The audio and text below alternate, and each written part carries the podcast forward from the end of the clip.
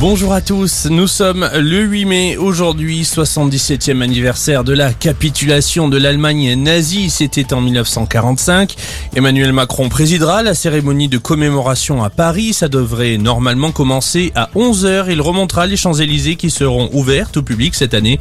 Le chef de l'État, en compagnie du Premier ministre Jean Castex et de la ministre des Armées Florence Parly, passera en revue les troupes et se recueillera sur la tombe du soldat inconnu.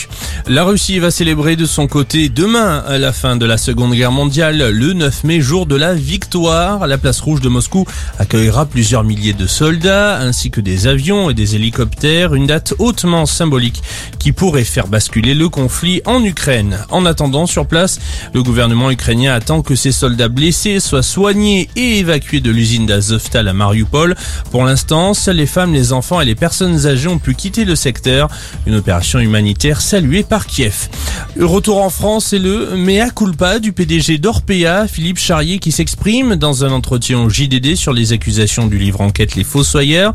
Il estime que son groupe d'EHPAD a manqué de rigueur et pour tenter de tourner la page, le groupe joue la carte de la transparence. Il organise une opération porte ouverte du 13 mai au 11 juin afin de tenter de rassurer sur ses pratiques. Le directeur du CNED de Toulouse placé en garde à vue pour exhibitionnisme devant des enfants. Les faits ont lieu en marge d'une de football à laquelle participaient des enfants. Des adultes l'ont surpris en train de montrer ses parties génitales. Il a tenté de s'enfuir avant d'être rattrapé par des parents.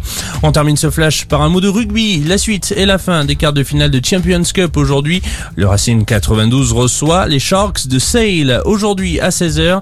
Les franciliens qui tenteront d'imiter Toulouse et La Rochelle après leur victoire hier respectivement contre le Munster et Montpellier. Voilà pour l'essentiel de l'info.